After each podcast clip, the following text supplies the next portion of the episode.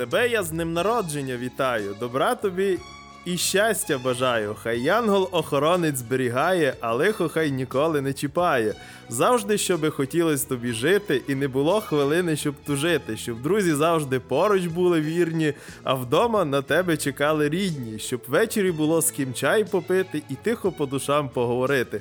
Хотілось би вітати і вітати, та у віршах всього не написати. Я від душі тобі бажаю вдачі, і очі хай від радості лиш плачуть. До привітань приєднується вся родина. Тітка Магдалина, Магдалина Стрейко із Нижнього, Бистрого, брат, сват, тітка. Всі, хто заплатили сто гривень за це привітання.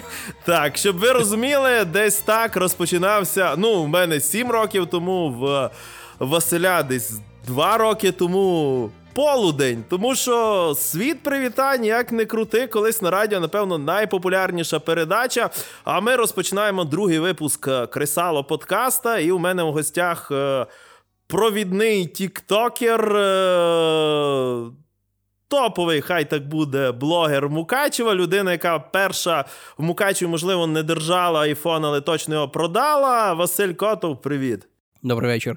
Реально держав один із перших, тому що приїхали нові айфони цього року дуже-дуже швидко. Зранку почали продавати в Дубаї, а вже в сім вечора були в Мукачеві. Ага. Да. Ну це не про радіо, і справді «Світ привітань» – це найкраща передача з найкращими слухачами, тому що, мені здається, це прайм-тайм, коли люди такі, все, до цього ми не слухали або слухали на фоні, після цього будемо слухати на фоні, а з п'ятнадцятої до шістнадцятої можна передати привіт будь-кому, і навіть безкоштовно, або по смс на номер за дев'ять гривень. Я пам'ятаю, це для мене був дичайший стрес, коли мене посадили вперше. Це був, напевно, мій другий радіоефір в житті. І коли ти фізично не можеш перебити людину, тому що вона як зарядилася, ти можеш там казати, а, типу, пісню яку, а це все. Але людина говорить, говорить, говорить.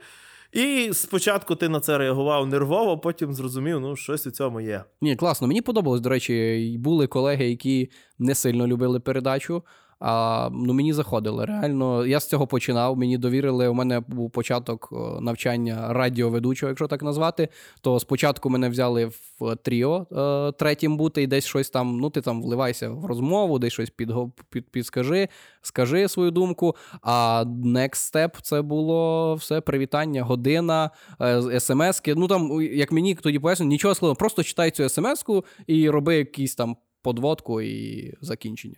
А, я не знаю, я при, прийшов е, три стадії. Перша стадія – це була е, стадія, коли я нервував. Друга стадія – це було враження, що до мене одночасно домагаються своїми композиціями Олег Винник і Роман Скорпіон, а потім вже десь почав кайфувати від цього всього процесу. Е, і пам'ятаю, коли я вже навчився під кінець навіть жартувати, тому що в, на початку ти щось не так е, прочитав, ти поклав якусь не, не таку пісню, і зразу тобі прилітає гнівна смс-ка. А закарпатський колорит. Закарпатський да. колорит – це ще правильно акценти, тому що і в мене, і у колег, я точно впевнений, було, коли і села на Закарпаттях не завжди правильно вимовляються, і пісня не та, яку замовляли, бо мали на увазі іншу. До речі, якщо замовляєте пісню на радіо, лайфхак, завжди пишіть і назву пісні, і виконавця. Ага. О, я пам'ятаю, що як на мене, ну не знаю, прям такий неїзд в чотири смс-ків були, що я не міг роз, е, розібрати, що за пісня «Кадебастан». Це... Ай, а найкращі спогади. Да. Але не знаю, по-своєму кайфова робота. До речі, питання, як ти взагалі потрапив на радіо? На радіо супер дивно, бо можна сміливо сказати, радіо в вісімнадцятому році в мене конкурувало з робота в Золотому віці і робота офіціантом в «Порядний Газда». Оце двадцять років Василь, до цього два роки активно їздив на Чехи на заробітчанство. В двадцять я зрозумів, що я більше не хочу дивитися на Чехію і на стройку тим паче, тому вирішив, що треба залишатися в Мукачеві, треба постійне місце роботи шукати, і просто по стандартну Work.ua, де плюс-мінус зарплата окей, і пропозиція просто. Тому «Золотий вік» був найнижче конкурував в цьому списку, тому що там трошечки не подобались дрес-код, татуювання на руках. Казали, ну це типу, якщо сорочку будеш закривати, бла-бла-бла. Ну це мене трошки відштовхнуло. А радіо заманили тим, що е, пообіцяли кар'єрний ріст. Ну і якщо по правді, якщо по правді, там через два місяці в мене вже з'явилася додаткова робота, і ще потім ще одна додаткова робота, там повна зайнятість на радіо вийшла, тому в цілому не збрехали. Круто, круто. Я, я собі просто за «Золотий вік» нагадав таку ситуацію, що коли я починав робити на радіо, це було давненько, шістнадцятий рік, по-моєму. А, ні, фу, який шістнадцятий рік? Літо п'ятнадцятого року. Там а, на всю катушку крутилася ця реклама з Зеленським, тобі личить моє кохання. Да, потім, потім ця під, підхопила інша з кварталу. Там, а, і... Кравець. Да, але да, мене да. прям в житті поло було від цієї реклами, тому що її було прям дуже багато. Ну, бо все, бачите, це така хвилинка реклами «Золотому віку», але є там дрес-код, там є вимоги до зовнішнього вигляду, і в першу чергу, якщо у вас татуювання, то вас навряд чи будуть хотіти брати. Ну... Не думаю, що ти жалієш, що... Ні-ні-ні, плюси радіо, до речі, можна одягатись, як бажаєте, можете виглядати, як бажаєте. Якщо у вас не помита зранку голова, це навіть плюс. Е, я не знаю, але в мене я щось готувався завжди до ефірів, неначе мене показували по телеку, тому що вставав в п'ять тридцять. До речі, це одна з небагатьох звичок, яка після радіо прям капець як пригодилася. Ну, я, до речі, прокидаюся тільки по дзвінку будильника. Я взагалі навіть радіо, це п'ять років ранкових. Навіть якщо брати, що останні два роки були такі трошки модифіковані, ми в вісім починали, а не в сім ранку. І, тобто на годину можна було вставати пізніше. Все рівно зранку встати на автоматі якось не виходить. По дзвінку окей, без проблем. Але, да, в шість ранку вставати, збиратися... Хоча, кажу, завжди відносився, що радіо – це великий бонус, плюс, що бадьорий голос, він дуже-дуже закриває те, що в тебе трохи-трохи і закриються очі. Я не знаю, в мене початок з радіо був абсолютно дуже веселий, тому що, як мені потім через два роки сказали, що в мене і через два роки був нерадійний голос, я собі можу уявити, який він був на самому початку. А зі мною працювала колега Даша, вона з Луганської області, в неї цей був акцент. От є в Закарпатті специфічний акцент, він yes. в мене теж часто проривається. І на Донбасі також є цей специфічний акцент, це гакання і шокання. І, і в неї був, в принципі, плюс-мінус окей, радійний голос, але це га, типу воно деколи в найнепотрібніший момент проривалося. І нюанс був в тому, що, що вона, що я були просто повні новачки, і як не, нас десь як кошенят кинули в воду. Єдине спасіння на той час були звукорежисери, які сиділи поряд з нами і десь щось пояснювали. Ну от я, я, до речі, не застав еру, коли в ефірі з тобою звукач, який показує тобі, що там скоро рекламна пауза, або зараз потрібно трек пускати, або показує тобі, що закінчується трек, зараз ваш вихід. Тобто я вже, коли починав працювати, мене вже максимально готували, що ти сам себе виводиш в ефір, ти сам собі перебивки ставиш, сам будь-які звукові ефекти додаєш. Ну і в цілому завжди працював з позиції, що я і звукар сам собі, і для своєї колеги, і колег, бо я в якийсь період працював із дівчатами, і з хлопцями.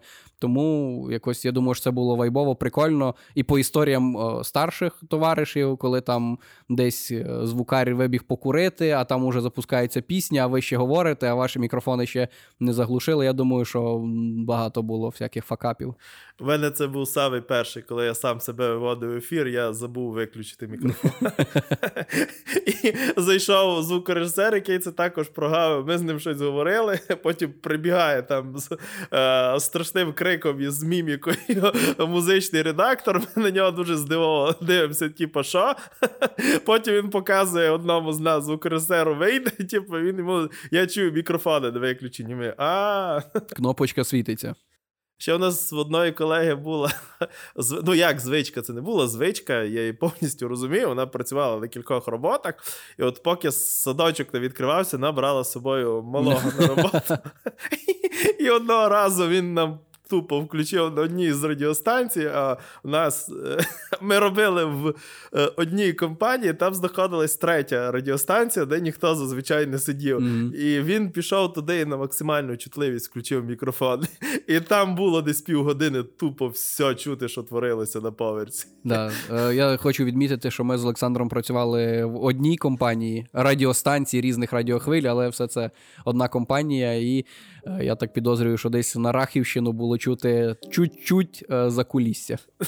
Та не чуть-чуть, нормально. То було чути за кулісся, але я не знаю, як слухач я любив такі моменти, бо ти тоді відчуваєш, що це не просто коробочка з музикою, це щось живе і спілкується з тобою. Але є трохи профдеформації, бо я зараз, якщо слухаю радіо десь, то ну, мені якісь косяки дуже відразу кидаються. Десь якийсь зайвий звук, десь трошки швидше пішла перебивка, щось десь зрізалось, то я відразу такий, ну десь хтось там щось чуть-чуть зазівався. Я, я, ну, я, по-перше, зараз дуже рідко слухаю, до речі, радіо. Десь е, в дорозі або, напевно, старію. Бо моя улюблена хвиля радіо джаз. Але я це не зауважую. Да, без реклами, але я, мені теж подобається радіо Сковорода, до речі. Там прикольні треки і немає реклами майже ніякої. Плюс перебивки такі досить змістовні, класно попрацювали чуваки, хто зробив це, респект. А, якщо десь в маршрутному таксі One Love, Закарпаття еф ем, Світ еф ем крутять. Класні пісні, до речі, музичний редактор старається. І ну, нема напряжних ефірів. Ну, а взагалі, як топ, то, звісно, хіт еф ем ранковий – це взагалі вишка для мене. О, я пам'ятаю, я коли працював, але це було до радіо, я завжди слухав Kiss еф ем, але це така була мода. З середини двохтисячних усі Kiss еф ем, круто. Ні, ну є ще цей Слава Дьомін. Ну, типу, чувак класно робить контент, але якось ефіри мені його, ну, я так слухав періодично, але так, щоб я кайфую від цього, не було. А от тріо на Hit еф ем ще коли працював Білий, Хас і, і ця Карпова, і ця Карпова згадав, то ну, дуже класний просто симбіоз був. Чуваки собі ганяли, і десь мені здавалося навіть too much, а потім я так переосмислював і думав, блін, ну це класно, люди собі навіть дозволяють трошки зайвого, хтось подумає, але в той час це може бути для когось ще так в рамках правил. Мені завжди подобалась ця фраза, от включайте Hit еф ем і вчіться, робіть так, як вони, а ти їх слухаєш, вони тупо божили. Тобто ти розумієш, що ти із своїм скрипучим цим голосом ти так не витягнеш. Ну і плюс харизма, харизма дуже на радіо рішає, до речі, це клас. Можна витягувати, бо, ну, до прикладу, голос Славіка, той, що бест, мені дуже подобається. Mm-hmm. Але іноді це перетворюється у таке ну, добрий вечір, ми з вами стартуємо, починаємо і стартуємо, і починаємо. А знаєте, що будемо робити? Стартувати і починати. І думаєш, ну сенсу наче було нуль, да? Але як класно звучало. Ну так, воно не напрягає. Це, по-моєму, головна штука в радіо, щоб воно не напрягло да, тебе да. і ти не переключив. А ти як думаєш, е- є майбутнє у радіо? Та сто відсотків я взагалі, я навіть застав десь два пришестя, типу, в скобках, смерть радіо, будемо це називати, коли вже там ніхто не слухає, ти потім виходиш і е, кожна друга а бе це, е, в Мукачеві точно, в Ужгороді точно, це якась радіохвиля, а бе це під твоїм домом це якась радіохвиля, а в автомобілі таксі дев'яносто п'ять відсотків, ну я не збирав статистику, по відчуттям, по моїм відчуттям я підкреслюю, дев'яносто п'ять відсотків таксисти слухають все рівно радіо, тому що то й може бути класний плейлист, але я навіть по собі можу сказати, у мене Spotify і два плейлиста, кожен з них десь на ну, по сто, сто плюс пісень, це скільки десь, в середньому три хвилини трек іде, нехай буде це декілька годин, на, нехай буде сім-вісім годин у мене є свого плейлиста, я його можу послухати раз, двічі, тричі, але я собі уявляю, е, такси, я таксист, ставлюся на місце, ну я б місяць максимум слухав цей плейлист, і один, і другий, в мене україномовний і іноземний, ну далі все, потрібен якийсь контент, потрібно якийсь типу уявний друг, який тобі навіть розповідає, ось, знаєш, моє любиме, відкриваєш якийсь сайт «Цікаві факти», називаємо його так, і сьогодні кінгу, мама кінгуру народила сімдесят три кінгурята. Уявляєте, от такий от класний факт для вас. Нікому він, ну, дуже сильно не потрібен, але це щось, це таке, щось нове, і таке, потім сидиш десь з кумом там ввечері, і таке, прикинь, мама кінгуру родила сімдесят три кінгурята, і кум такий, прикольно, прикольно. Зато і уп'ю. Да? Ну, а, це, до речі, це, це про мережевні магазини, да, що радіо десь ще користується популярністю. Е, дуже прикольна сцена була в центрі. Над одним із мережевих магазинів ремонтували другий поверх. Угу. Будівельники, виходить охоронець цього магазина, і ці будівельники питають, а нова якась пісня буде? Він на них дивиться, каже... А що, тут одна грає? Вони такі, ні, сорок дві, ми поки ремонтували, ми всі перерахували. Ну, бо людина, яка заходить, виходить з магазина, коли там ця лайтова фонова музичка, цього не замічає. Я собі уявляю, коли ти там працюєш, і у да, тебе в да, голові да, цей да, замкнутий цикл. Ні, реально, це просто така суперальтернатива, яка фактично незамінна. Тобто ти реально можеш стопнути радіо, ти можеш, по-перше, є альтернатива різних радіо. Тобто, як ти кажеш, джаз, да, подобається така, або вайп у тебе сьогоднішній такий, ти включив собі там якась україномовна потрібна, включаєш виключно україномовну. Є типу універсальні станції, типу Світ еф ем, Хіт еф ем, Закарпаття еф ем, де просто сучасна, сучасна музика грає з якимось інформаційним наповненням контентом. Хоча я от себе зараз згадав, я десь після надцятого світу привітань і аналогу на Закарпаття ФМ я відчував, як після кожного і у бідного, і у багатого, як е, мої вуха лоскочуть вуса Павла Зіброва.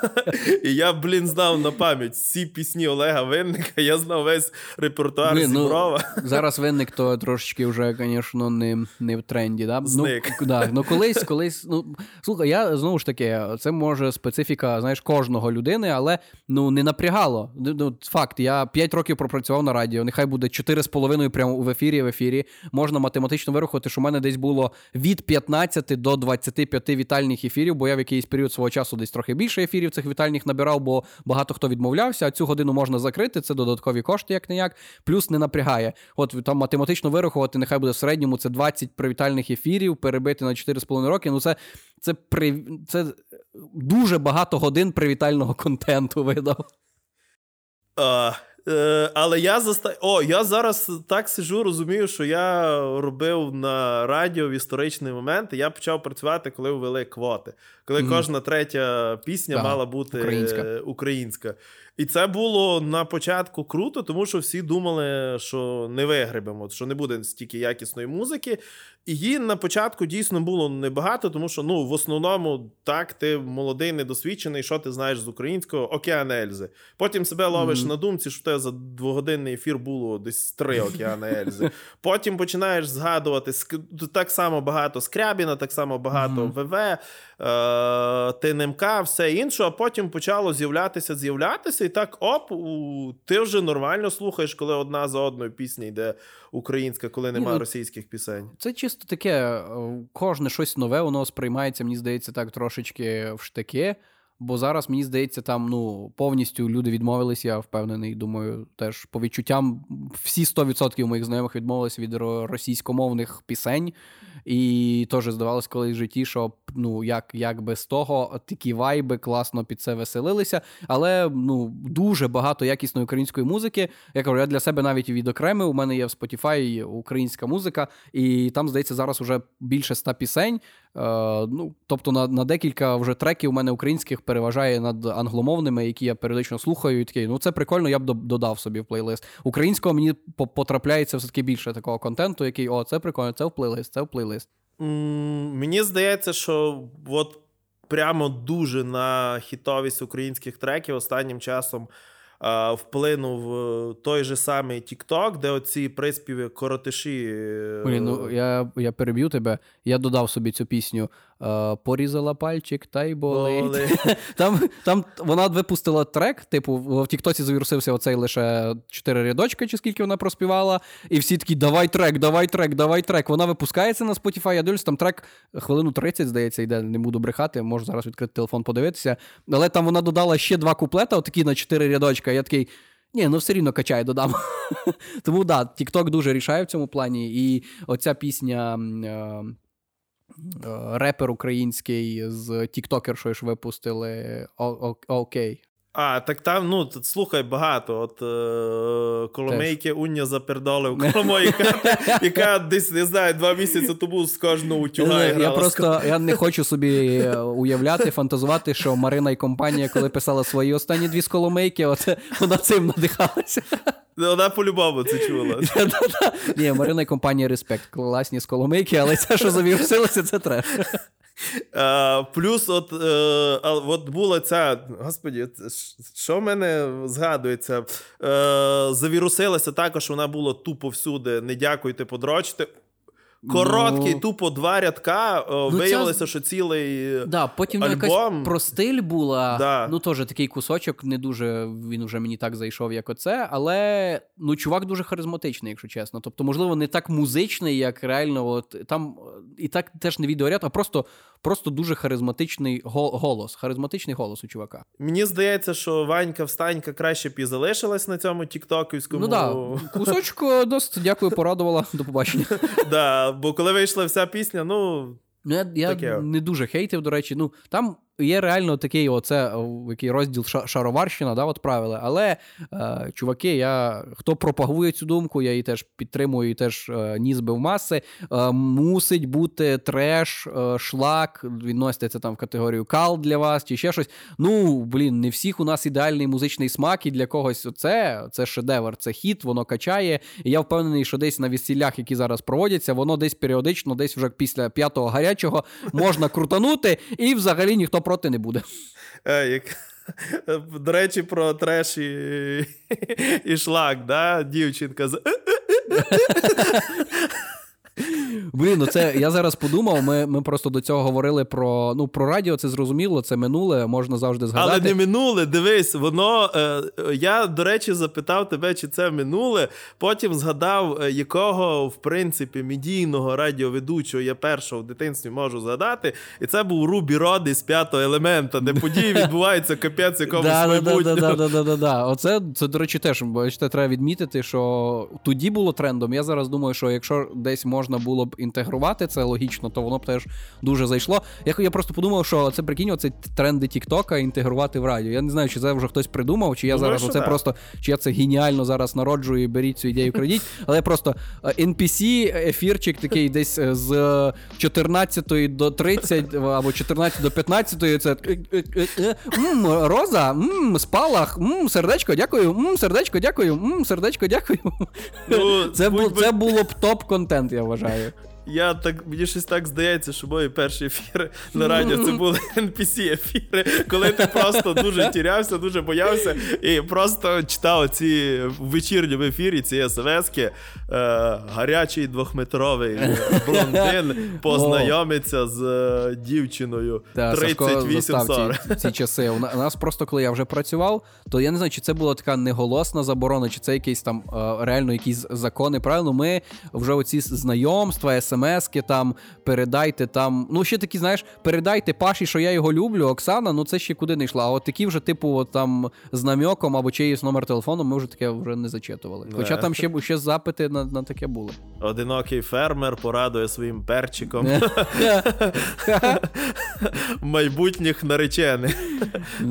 Перець білозірка, до речі. Це, ой, господи, скільки цього було. Ну да, да, я думаю, що я потім мені ще розповідали старші колеги, що колись, ну це ж, знаєш, смски, це ж теж якийсь період. Зараз нам здається, що смски, ну, якщо що, я впевнений, що в більшості, як і в мене, ну, на рахунку рівно гроші появляються в той момент, коли треба їх поповнити рахунок, вони зникли і все далі нуль. Місяць, нуль баланс. А колись це ж треба було поповняти, уявіть собі зараз, да, і ці смски писати там по вісім гривень, по три гривні, по дев'ять гривень, неважливо. Так до цього ще до смсок, я вам нагадаю, були листи. Люди писали листи вручну, відправляли на радіо, там от такий мішок листів збирався, виходив чувак, в якийсь певний період це був чувак або дівчина, і зачитував це все. От, бач, ви, ви в понеділок написали, тільки в п'ятницю, можливо, почуєте свою, своє повідомлення на радіо. Оце був прайм-тайм.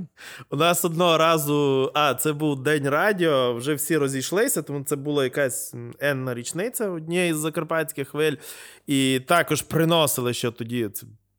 п'ятнадцятий рік, осінь п'ятнадцятого року, люди чесно приносили листи. І людина принесла лист, і щось звукорежисеру було лінь спускатися вниз, забирати цей лист. Він йому відкрив двері і сказав, зайдіть. І там у нас якраз на балкончику курив Степан Гіга. Я, я ніколи не бачив, щоб люди так шию ввертали. Він потім помахав мені, попросив спуститися цей чоловік на другий поверх. Він каже, це що був Степан Гіга? Кажу, да, живий, кажу, так не мертвий. Ще цигаретлик димився, так що все нормально. А, але ну, це ціла ніша. Але я, я так дивлюся деколи ці нарізки, да, дякую TikTok за те, що повертаєш і ностальгію, mm. і все інше, що ці телеефіри з привітаннями, вони ще до сих пір популярні. Та я думаю, що це зараз можна якусь, якщо зробити це якимось контентом на постійній основі, це зачитувати, воно знайде свій відгук, тому що, ну, у мене особисто мама в Тіктоці сидить, я думаю, що там тітка з таких, ну, скажімо так, мої родичі це жінки за п'ятдесят зараз вже, да? Ну, мамі ще нема п'ятдесят, сорок вісім, я її люблю, да? Але там тітці п'ятдесят, я думаю, що в всі такому діапазоні вже всі зараз сидять в Тіктоці, і це, блін, можна відео привіти записувати і брати, я, я ще певно, на цьому це можна монетизувати. Є просто, да. е, є ж з... Персональні типу. Е, є ж, якщо ти бачив десь в Тіктоці, є такий дуже потішний чоловічок, такий він в капелюсі, в брилі, в окулярах круглих. І він співає на хромакеї, причому такому жорсткому, різні пісні, передає привіти. Це, виявляється, дочка йому підсказала цю ідею, вона mm-hmm. йому поклала цю технічну сторону, тому що дідусь був десь дуже депресивний, і вона mm-hmm. так йому підняла настрій. Він там прям передає музичні привіти. Ну, і... це, от, це от класно, що якщо можна казати, що... Типу радіо, воно різноманітне, там декілька хвиль, ну, однозначно їх там не, не, не сотні навіть, ну, хоч якщо добре, сотні, тисяч точно немає радіохвиль, якщо там іноземні не брати. В інтернеті да? Є? Ну, він, я кажу, якщо іноземні не брати, да, там радіо Крокодайл словацький якийсь, да, беремо український сегмент, ну, нехай у нас буде десятки радіостанцій, це все рівно не, не тисячі, десятки тисяч контенту в Тіктоці, тобто, ну, я впевнений, що якщо відкрити зараз мою Тікток-стрічку, горнути десять Тіктоків, вони не співпадуть із Сашиними десять. Тому що по, по цікавостям кожен, кожен для себе додає, і TikTok тобі підкидає прям такий контент, який ти любиш. Я, слухай, я думав, що в мене жахлива стрічка в TikTok. Я в одного мого знайомого, ну як знайомого, шістдесятирічного знайомого, я послухав, що в нього прокручується в TikTok. Це мені до нього далеко.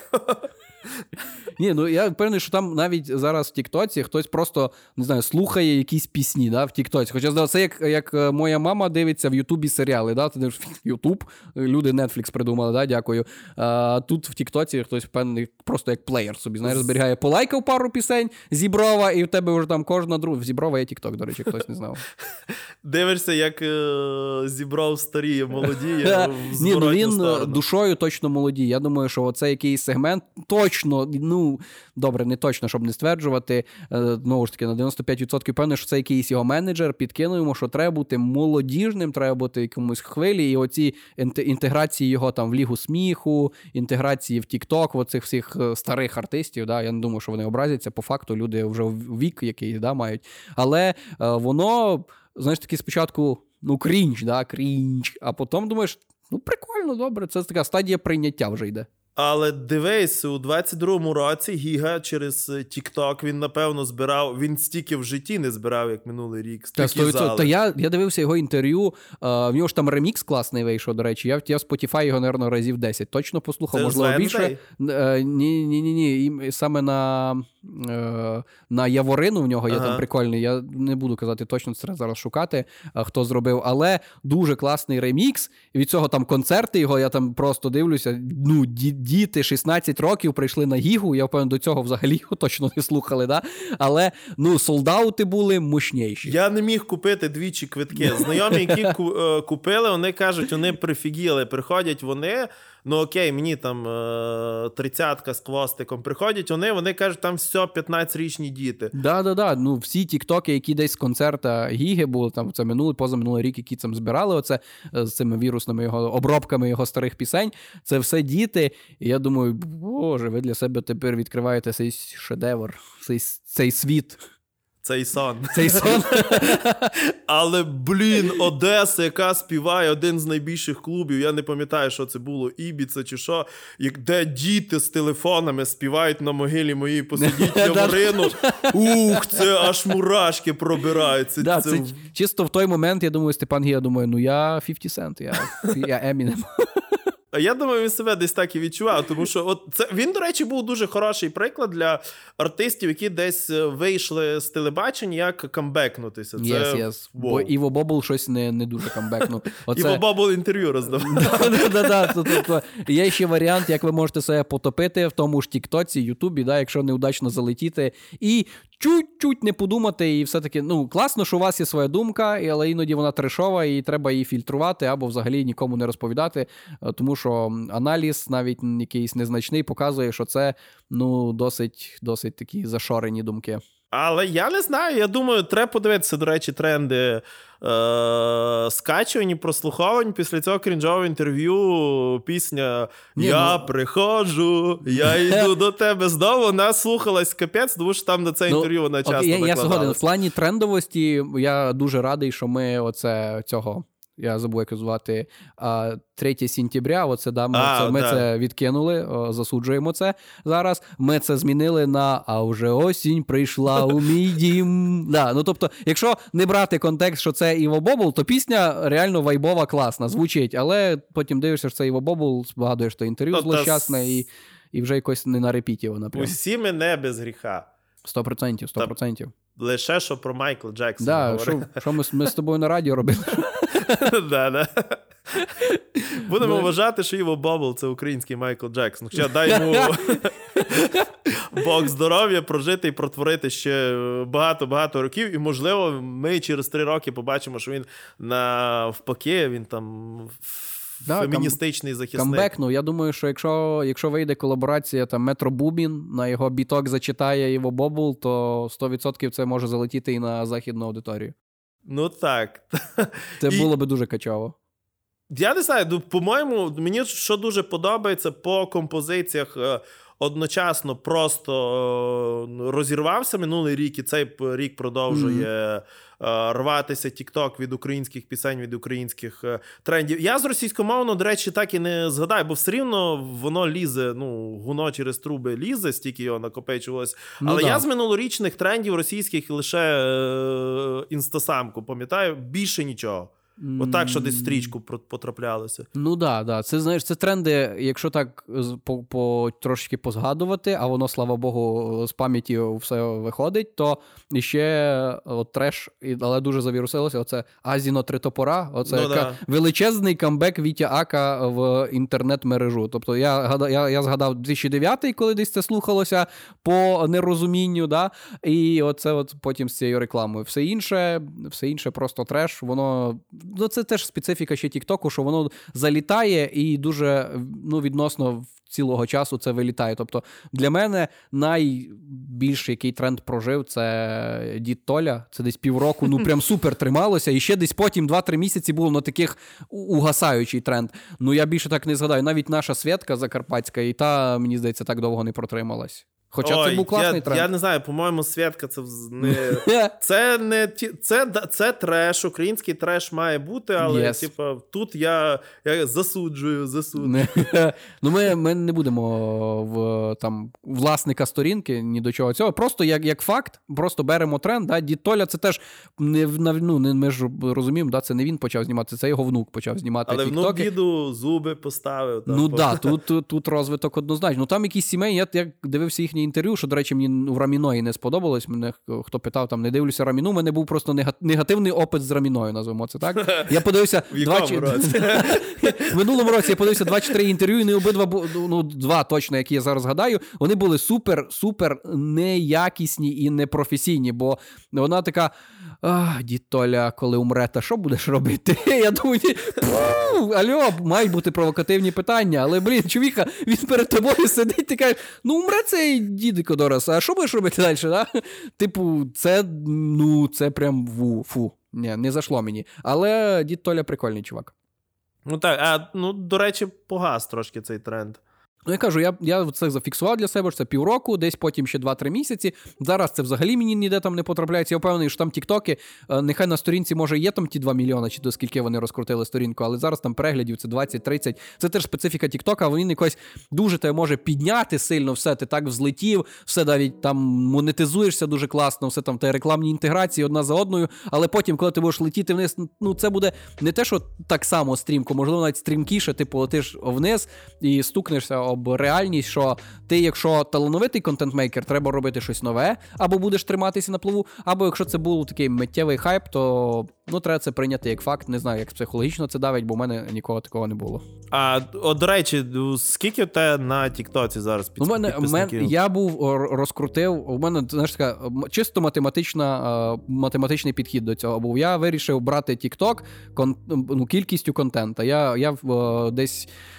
Минулого літа і позаминулого літа в мене було декілька, ну, це таких виступів для дітей з такою мотивацією, що займайтеся, тому що я вважаю, що якщо ваша дитина хоче знімати якісь відосики, навіть якщо це набирає по двадцять-тридцять переглядів, по сто переглядів, але приносить їй задоволення, не забороняйте їй це робити, це класно, вона себе в будь-якому випадку розвиває. Колись це дійде до якогось, можливо, навіть професіоналізму, акторської гри там, чи ще якогось, ну, гумористичного контенту робити, але я такий... Чи ми побачимо трьох нових Дід Толю? Да-да-да, ну, ні, ну, це треш-контент є, да? А є ж якийсь осознаний, ми ж можемо це розділяти, є контент в моменті, є контент запланований, і завжди от така математична стратегія, я впевнений, що ви, якщо нею будете користуватись, у вас а, все вийде, як мінімум в таких плюс-мінус масштабах, як у мене, це три місяці, я взяв для це три місяці, кожного дня по три відосіка будь-якої, це можете, якщо вам десь у вас нема натхнення, чи у вас якийсь там творча пауза, назвемо це, просто пиліть тренди, да? Тобто ти гортаєш TikTok, кожен третій, п'ятий TikTok, це буде якийсь ліпсінг на якусь популярну пісню,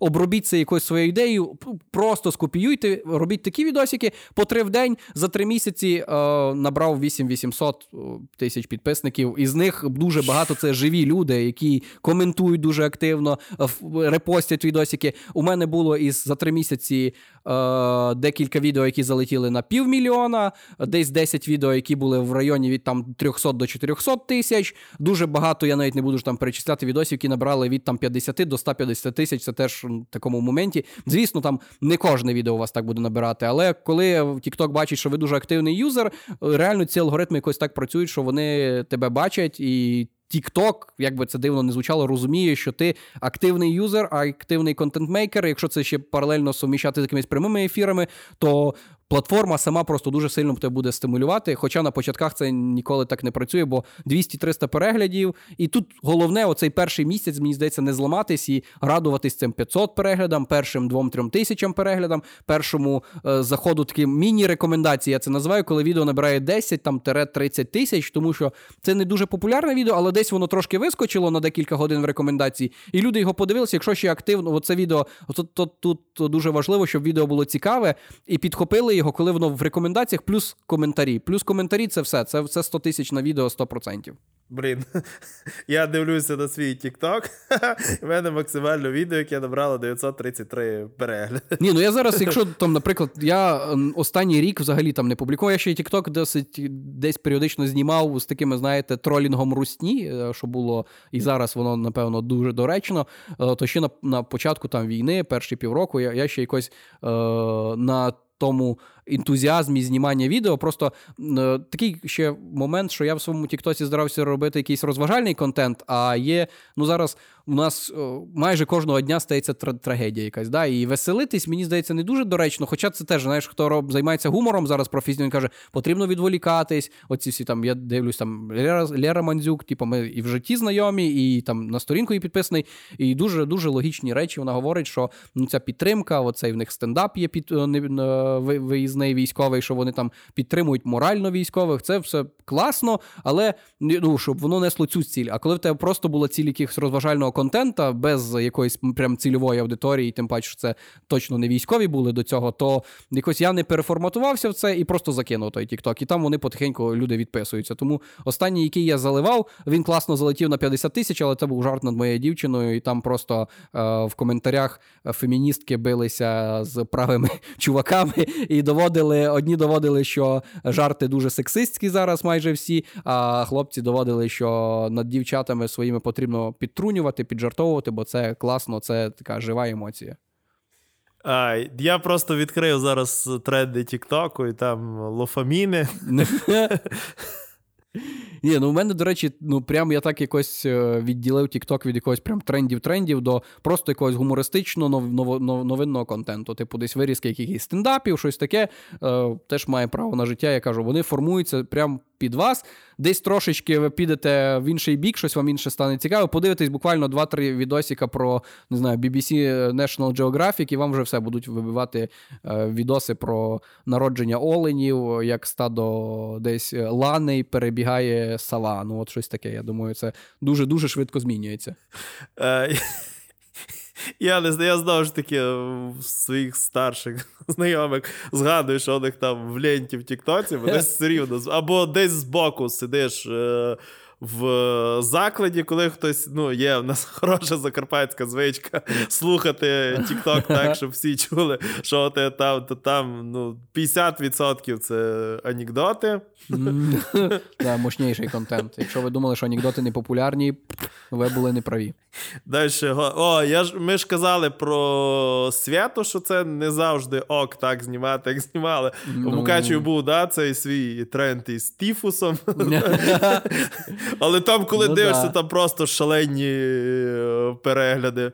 Блін, ну просто теж можна подумати, що TikTok зараз, ну, така дуже мощна платформа для свого розвитку і просування там своєї творчості. І оцей чувак, я думаю, що Мукачево дєтка, можливо, він міг бути в той час суперпопулярним блогером, але час і, і можливості вони іноді не співпадають, тому... Треба брати, брати і робити. Якщо ви думали, чи, чи треба, чи не треба, треба. Не сумнівайтесь, робіть. Тим паче, що, блін, я, я, я колись до цього теж підходив в TikTok. На початку, знову ж таки, щось ти виставляєш. І так, знаєте, друзі, вони не, не хейтери, прям такі, що фу, та не роби це, не треба. Не, не, не в такому плані, але десь з тобою, над тобою підшучують. Але це треба сприймати як таку просто, просто думку з боку. Не ігнорувати її, якщо це якісь там поради, але тим не менш робити. Що вам подобається. Ну, я, я думаю, це... Я, я прийшов до думки, що головне, щоб це тобі кайф приносило. Бо по-іншому, ну, взагалі, я, я по-іншому не можу робити. І в мене так в Інстаграмі, в Інстаграмі я трохи більше. В Інстаграмі я десь активно рік розвивав. Тобто я рік долбив там по, нехай буде, двадцять, ну, ж так, математика, двадцять сторіз в день, да? Ну, там десь плюс-мінус, десь в такому діапазоні, іноді я собі дозволяв такий, прям, блогер-дей, це де п'ятдесят плюс сторіз. У мене я прям п'ятдесят плюс сторіз, це знімав, прям, все знімав. Знаєте, такий день, це, це Юлька Верба називає, нас буде називати цей день Юля Верба, все знімав, і це теж має свій вихлоп, навіть до сих пір, якийсь там активність, там, на десять тисяч підписників, якісь там тисячу-півтора переглядів є, активних людей, живих, які все рівно десь дивляться, хоча сторіз в мене там, можливо, раз в тиждень може з'явитися. І, а, ну, не рахуємо сторіс якихось репост, якихось зборів, бо це не контент якийсь унікальний. Да? Це те, що мають робити зараз всі, донатити, поширювати. Але навіть при такому розкладі, що ви вже закидуєте якісь соціальні мережі, все рівно є люди, які навіть періодично напишуть, коли це якась сторіс, десь життєво, да? Ти все-таки є бажання у кожного десь щось зняти. Да? І на цю сторіс подають: Васька, скучали, вертайся, знімай частіше. Це мотивує, заряджає, але коли ти вже до цього трошки перегорів, ну, камбекнути, мені здається, дуже важко. Ну, як мінімум, у мене поки що не, не виходить. Хоча іноді є дуже велике бажання познімати якісь там, хоча б тиждень активно, якісь сторіси по приколів людям накидати. Мені просто здається, тому TikTok і такий популярний зараз, що він набагато менш вимогливий по якості, ніж Інстаграм, по якості фото. І ну, він, да, да, да. він менш токсичний. Я не лише про Інстаграм говорю, тому що я ак- активний користувач Фейсбука. Ні, ну там, там взагалі до- доброти не чекайте. Там навіть якщо ви напишете, що ви спасли е- трьох котяток, все рівно знайдеться хтось, який скаже, що м-м, бей з'їсти їх. Так, слухай, в мене було... Ми просили, і, до речі, збирали ідеї, погляди на те, як має, має розвиватися туристична галузь міста. До речі, це зараз в тому числі включається в стратегію розвитку. Я прям дістав за це, що я збираю чиїсь ідеї, видаю їх за собою. Зате, ну, зате да. у мене тоді в Фейсбуці була найбільша активність. Це той випадок, коли хейт просто... трансформується в перегляди і в КПД, і кількість, так, е- так, так. кількість заповнених заявок до цього, як це, Шершунгейта було двадцять, після того їх було вісімдесят, і їх до сих пір вичитую. Да, ну, блін, це класно. Я ж кажу, ми навіть з цим тіктоком, що я, за який я останній говорив, це коли феміністки збиваються проти бравих парубків, то, ну, мусить бути ця якась хейт-нотка, щоб потім пішов спір, воно просто дупо розганяє, а, ну, а, а, знаєте, штучний інтелект, чи який там, хто цими алгоритмами управляє, він думає, ну, це ж цікаво, вони це обговорюють, отже, це цікаво. І все, і кожна ваша якась віртуальна праця, чи то там картина, чи то написана музика, чи то якийсь відосик, який ви зняли, він має от щось нести, якусь оцю трошечки нотку, щоб, щоб можна було посперечатися. Бо якщо це якийсь благий контент, ну, є якийсь цей проповідник в Тіктоці теж, дай кого завірусилося, що там, е, блін, що він там говорив? Зараз Ні, так, ну, це... проповідників зараз є багато, це... Ні, ну, такий, не, ну, такий чисто пастир якийсь, ну, не, не був... Молодий якийсь... такий, хлопчик? Ну, ні, такий, ну, чувак, який там щось...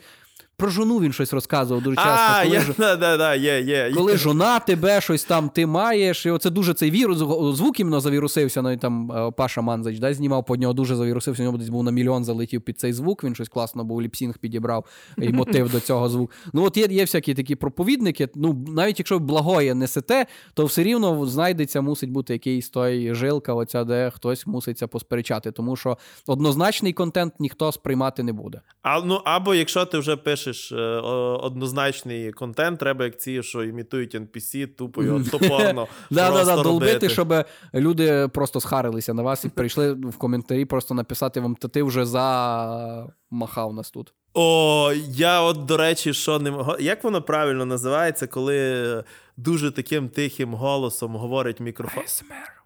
Да, да, да. Це, це, до речі, ну, реально, це тренд десь року п'ятнадцятого, якщо чесно, який зараз трошечки так камбекнув знову, коли там огірки їдять на, на, на мікрофон, там шепчуть, чухають, дихають, шепчуть вам. Ну, це дуже специфічний контент. Але дивляться. І ну, ти... дивляться, слухають, дивляться. Я взагалі... Ну, це ті люди, які, напевно, яких не, знаєш, крейдою, коли по дошці там пишуть, чи там... Е... пінопласт ага. розривають. Оце, коли тебе це не напрягає, то це для таких людей. Я просто намагаюся згадати, що в мене там в Тіктоці, і там половина це, до речі... Ну, є професійна, в мене дуже багато якихось гастрооглядів. Mm-hmm. Ну, і да, мене... Да.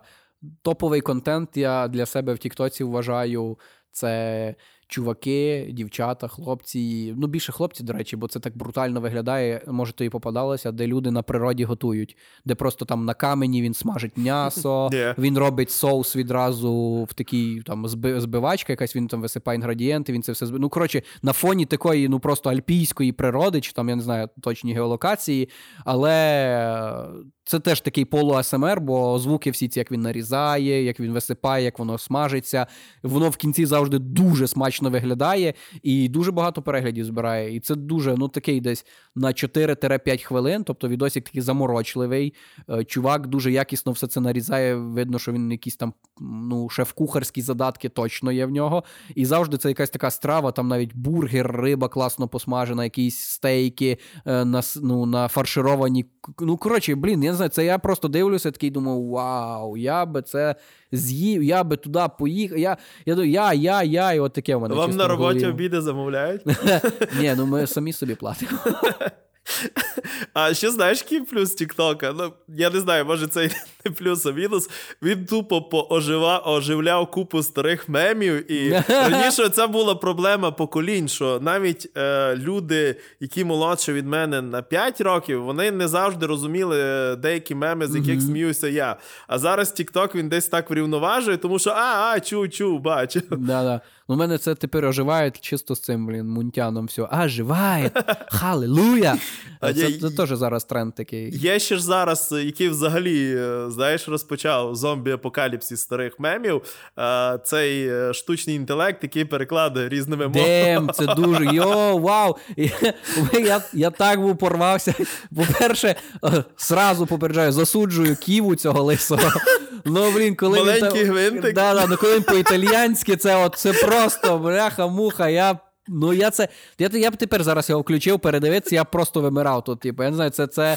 блін, це дуже смішно. Навіть на англійську мене не так розриває. Я потім десь для, ну, топ один це на італійську переводити, топ два на польську, і от потім там десь на англійську чи ще якусь. Але штучний інтелект робить, робить речі. Мене дуже порвало. Це перший, взагалі, напевно, топовий український відеомем, де mm. Добкін і Керп, Кердес да, да, да, да, на іспанській і це... португальській. Це да, просто да, золото. Да, це...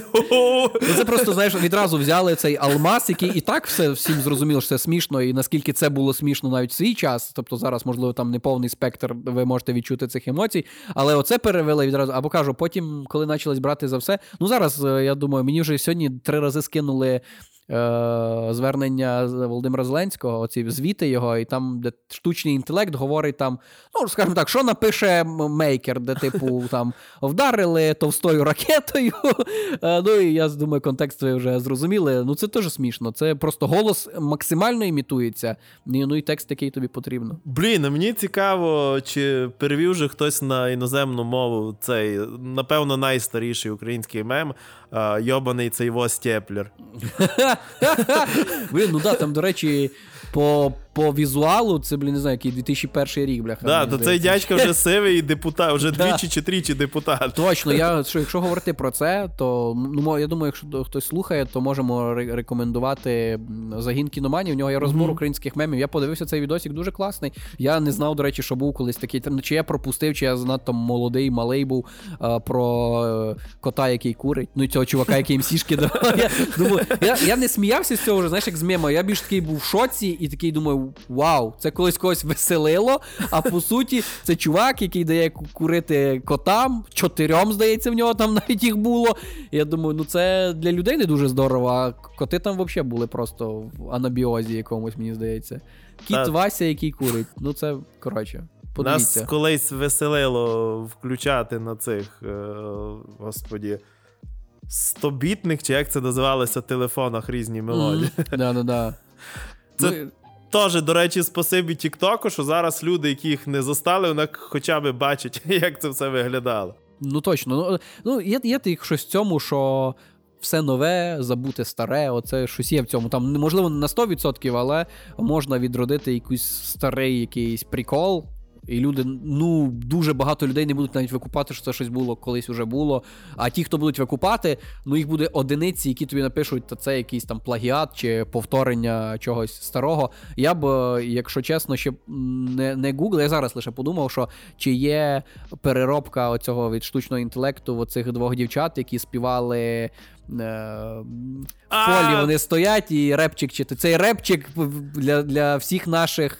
Сестре для тих, хто любить наші ти корова крашена, що на нього поза. І вони знайомі, які знають цей текст досконало на пам'ять, їм респект. Я, я не осилив, але ну ти поняв, за який мем. Я думаю, це було би прикольно. Вони Блін, так, що, а... свого часу це л- легенди. А... А мем про те, що вона хотіла би жити в Мукачеві, no. а він був простенький пацан і стяг. Ох, yeah. цікаво, чи є. По, бо, по-моєму, я вже десь бачив перекладений штучним інтелектом, і це Мукачево, дядька. Да? Ну, да. ну це ну, теж така, знаєш, е, якщо брати там е, піраміду, піраміду всіх мемів там, Закарпатської області, скажімо так, то, наверно, це Мукачево, дядька, яке залетіло там всі, там, ну багато хто про це знає, але оці дівчата в полі, е, можна сюди віднести пісню... Ту-ту-ту-ту-ту. Оце Владі Кашитєва і, і Сметани, оце, що у них був Куртка Братова, Марина Здоробратова, бляха. А то я... там багато, я... там ще було ще старіше, то, що, по-моєму, Віталік Попович, це шариш, шариш, да, чоловічі да, да, да, шариш, да, сидиш вдома. Це, це треба воскрешати андеграунд закарпатський реп. Ну так. Як мінімум, просто переробіть його через цей ША на італійську, польську. Я думаю, що це ну, друге життя гарантовано. Якась мінімальна слава в Закарпатті точно буде. Я репостну, якщо що. You know, bro, you know, sit home or... Да-да, там ще голос класно так підбирається. Да-да, воно, я думаю, що воно би залетіло. А мені, до речі, зараз найкасовіший, напевно, найкасовіший блогер, ну, принаймні один з найкасовіших блогерів України нової хвилі, Міша Лебіга, який відомий в, тві, в Твічі, але мені щось здається, що залітати він почав серед, через, через нарізки, ну, через TikTok. Для мене Лебіга – це тіктокер, в першу чергу. Тобто для мене я, також. Ну, я його, скажімо так, перше знайомство, я його в тіктоці перший раз побачив. Потім вже можна вторинно казати, що Інстаграм-сторінка досить класно розвинута у чувака, і вже зараз Твіч, ну, це топовий український Твіч-контент-мейкер, типу. Нарешті ми до цього дожилися, що ми не дивимося на, на, на різки якихось парашних російських стрімів, що ми не дивимося на різки лише англомовних стрімів, а ми дивимося, блін, най, найбільш переглядувані нарізки – це Лебіга. Ну, Лебіга зараз, особливо після цих, ну, скажімо так, перший був, це вісім мільйонів на третю ОШБ, да, це, здається, mm-hmm. було, чи для кого. Ну, коротше кажучи, вісім мільйонів він зібрав, коли там був ачівмент два з половиною у нього стояв, він зібрав вісім за вечір. Це було дуже класно, і по статистиці це йому дуже бустануло Твіч. Там. Я не, не статистолог Лебіги, да, але мені подобається цей чувак, ну, в контексті там контенту, який він робить, е- і він для мене досить органічний, не трешовий, скажімо так. Я можу його подивитися. Тобто, я так від, для себе відмітив, що у нього було десь дев'яносто тисяч підписників на Твічі, після цього збору у нього стало двісті тисяч підписників. І після тренду з Лебіговичем, мені здається, у нього там ще плюс сто десь додалося. І тобто зараз чувак із онлайном в тисячу переглядів, а просто, щоб ви розуміли, тисячу переглядів на Твічі, ну, онлайна одночасно, це уже дуже класний результат. Це уже дуже топовий результат, особливо ще, якщо вважати, що це в українському сегменті. А зараз чувака дивляться від десять тисяч стабільно, і коли він підрубає, то, ну, в Твічі він може бути в топ десять взагалі на, на всій платформі. А щоб ви розуміли, там онлайн середньостатистичний, це, ну, десь два мільйона людей одночасно дивляться стріми Твіча. Тобто з двох мільйонів людей е, він в топ десять по відсотку, які дивляться його одночасно, це десять-п'ятнадцять тисяч людей, коли це навіть не якийсь збір. Бо я впевнений, коли в нього був стрім з Лузаном двадцять чотири виживання, там його дивилося в моменті досить багато.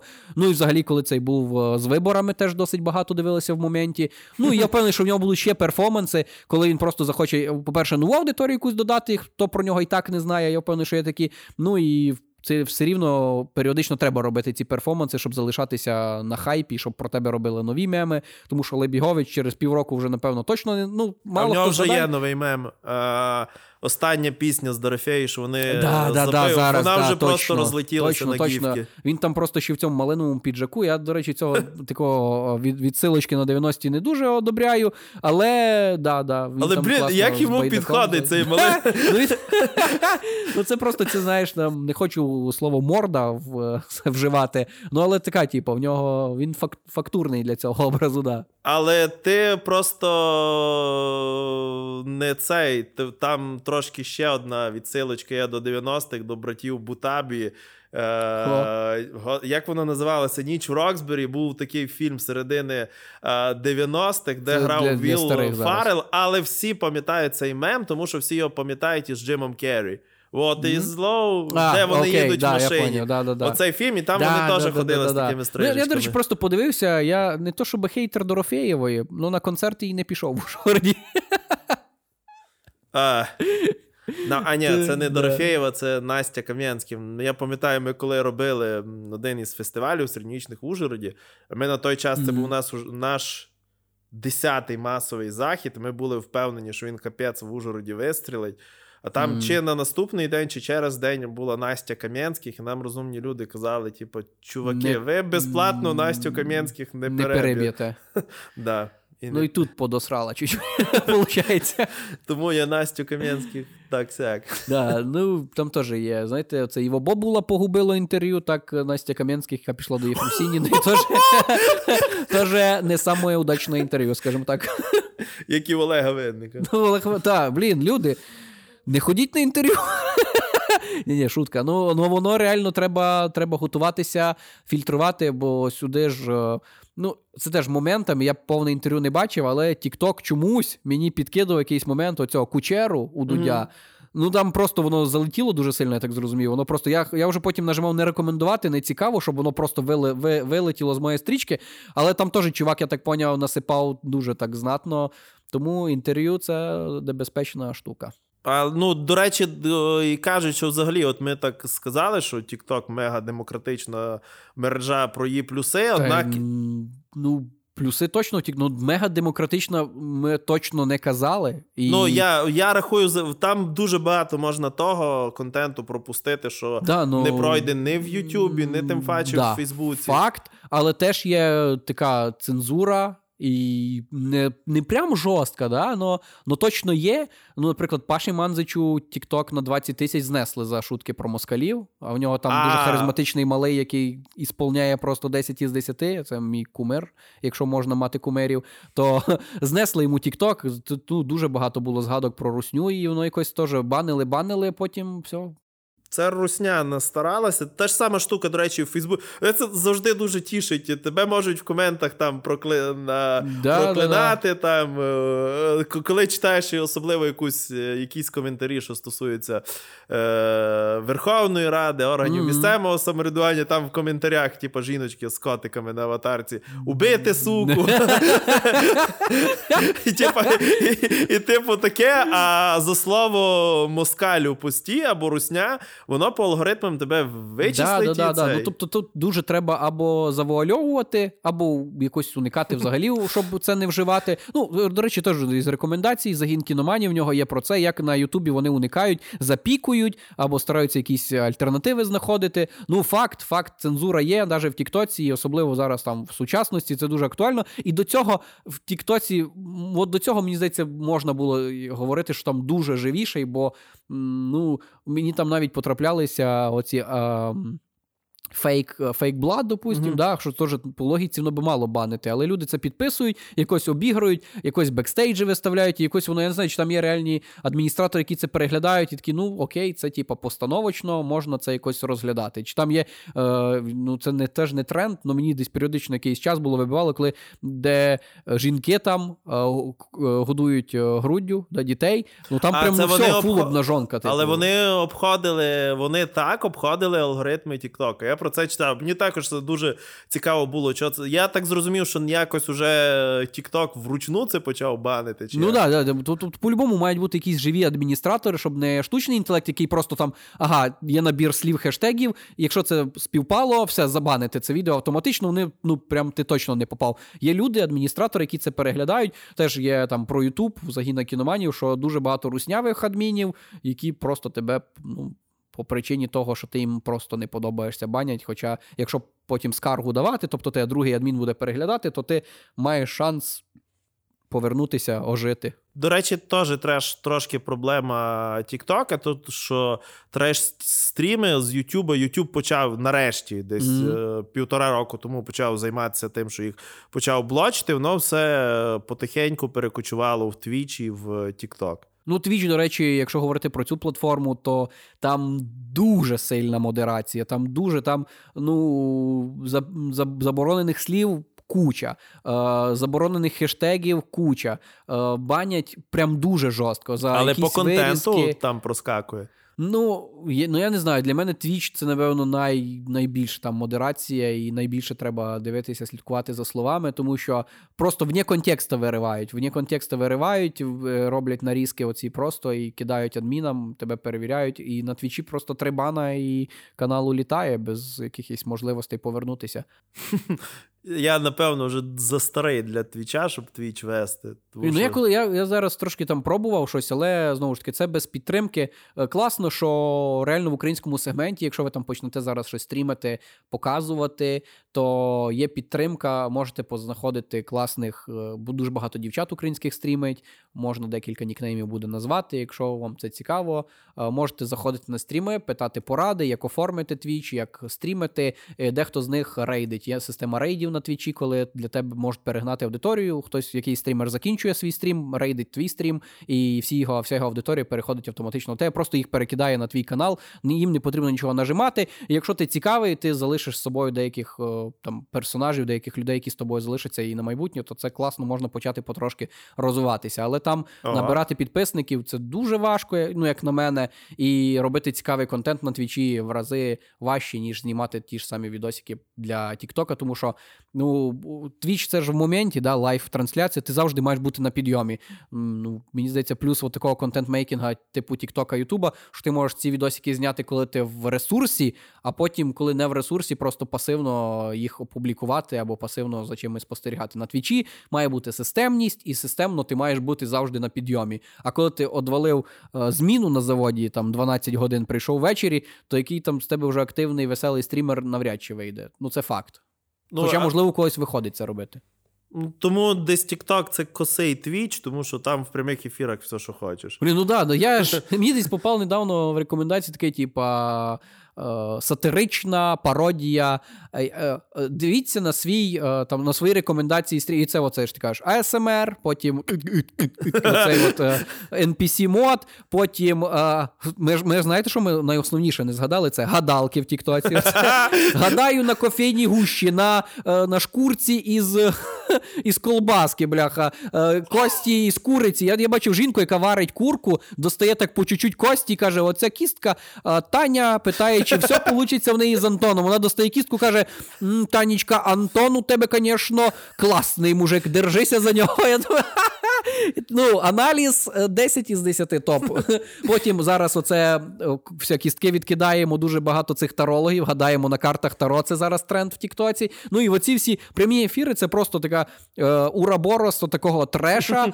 Ну, цікавого контента дуже-дуже мало, іменно в прямому ефірі, такого якогось ігрового, О, розважального. Ти бачив, теж український...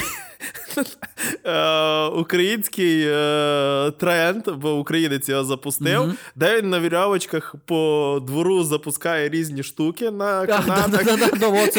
І ззаді там банк туалетами просто. І ці звуки.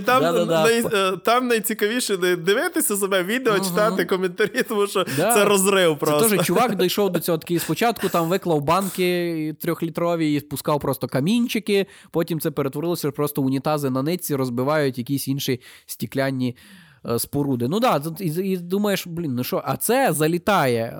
Тут сюди можна віднести чуваків, які затопили хату і постійно стрімили в затопленій хаті. Просто. Слухай, це... я повернуся до цього чувака, він ж виходить український MrBeast.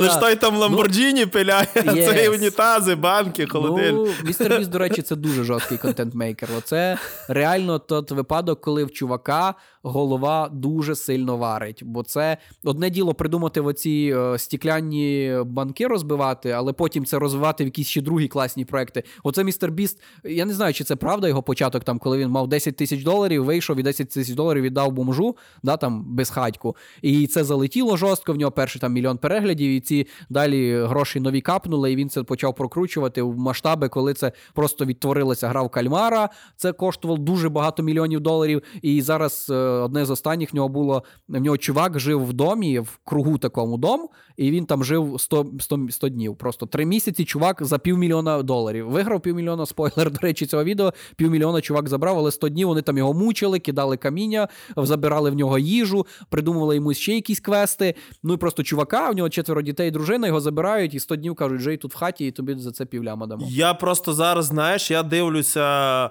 О, я ж о, за Ютубом як платформою дивлюся активно десь із року, з самого початку фактично появи. І я от пам'ятаю, mm-hmm. що Рей Вільям, Рей Вільям Джонсон, по-моєму, Equal три було таке шоу, з якого потім русняве плюс сто-п'ятсот було здерте mm-hmm. повністю. Mm-hmm. І там у людини це було капець цифри, він був тупо на голову вище всіх, в нього було чотири мільйони підписників. І це, це просто було масштабіна да, на той і час. І зараз MrBeast двісті мільйонів, просто да. Добрий вечір. Потім появився PewDiePie, PewDiePie да, да, і да. Зараз MrBeast такий... Ну, ну от PewDiePie це, до речі, щось про такий контент, типу він дуже багато стрімив, ну летсплеїв навіть, це щось трошечки не стрім, бо це, оце от, знаєте, чувак зрозумів, що в прямому ефірі видавлювати емоції завжди це досить напряжно, але якщо це робити на відео, записувати це там, на, навіть якщо це декілька годин летсплей, але ти розумієш, що ти можеш в піднятому настрої просто зробити це і забити. І далі там декілька днів ти можеш собі там прокрастинувати чи ще там якимись своїми там ділами займатися. Ну, оце летсплей, це така теж альтернатива, хоча зараз це вже абсолютно не тренд. Побачимо. Е, ну що ж, розпочали ми з е, радіо. Радіо, і... респект. Да, радіо Респект. За ним, як ми вже казали, також майбутнє є. Це, по-моєму, медіа, яке буде завжди вічне. Завершили Ютубом. Про Ютуб і тренди десь поговоримо наступного разу. Зараз шторки має десь з'явитися урочисто Віталік. Да, просто ну... це година десять. На цьому моменті це година десять. Не знаю, скільки залишиться з цього підкасту, але це слухати зараз нічого, година... перші два речі. Віршик цей, що я на початку. Да, віршик лишіть, будь ласка, бо це топ. Хоча я відмічу, що ну не дуже виразно було. Сашко вже радіо свій скіл потихеньку, можливо... Я чиновник. Втор... Там, там інші наголоси треба робити, але, але старався класно. Тому, ну, якщо по швиденький такий підсумок, мені здається, радіо замінить тільки, якщо нам вшиють якісь чіпи, і в нас буде вічний завжди доступ до інтернету, і це буде безкоштовно, то, можливо, тоді можна буде споживати, але і тоді... Думаю, ні. Але і тоді, да, цей живий контент, він, ну, не знаю чим. Це... Хто замінить радіо? Не дай Боже, да? Бо я думаю, що радіомейкери зараз дуже схаряться на нас. Але якщо чувак знайдеться, який придумає альтернативу радіо, ти мільярдер. А немає нема альтернативи. Чому? Тому що ти деколи... Ну, блін, то ти зараз думаєш, що нема, але ж, блін, колись ну, там нема. З'явилося з радіо. Хтось придумав його, да? Е, була колись, коли запускали ем ті ві, угу. е, перший кліп на ем ті ві була пісня... Video Kills the Radio Stars. Там була сумна історія про радіозірку. І що, радіо живе, ем ті ві здохло. Тому що, ну, не здохло, а вже не то, тому що з'явився ютубчик, який його. І подкасти не витіснять радіо. Ну да, Netflix не убив кінотеатри, це да. теж можна сказати. Але, ну, це, знову ж таки, це приклади, які ми знаємо. Я впевнений, що в майбутньому, ну, це ж фьючер, блін, ми не знаємо, що у нас в майбутньому чекає. Хтось, ну, я, я кажу, просто як факт, якщо хтось придумає альтернативу, він мільярдер. Все, якщо цієї альтернативи не існує і ніколи це не можна придумати, не займайтесь дурницями, ідіть на роботу. А так, а так в цілому мені все сподобалось. TikTok клас, займайтесь TikTokом, Ютубом, Твічом, Інстаграмом, Телеграмом, е, що там у нас? У нас куча соціальних мереж, де ви можете себе знайти. Головне, не будьте криптоінвесторами, бо дівчата Слухай, вас не будуть любити. А, прикинь, зараз Віталік влетить з мікрофоном, як Рубі Рот у цьому леопардовому костюмі. Я казав, що він має в халаті з'явитися, можливо, він ще переодягається. Але в цілому, в цілому ми ще його чекаємо. Та він це виріже, так що все нормально. Все, дякуємо. Це був Кресало подкаст.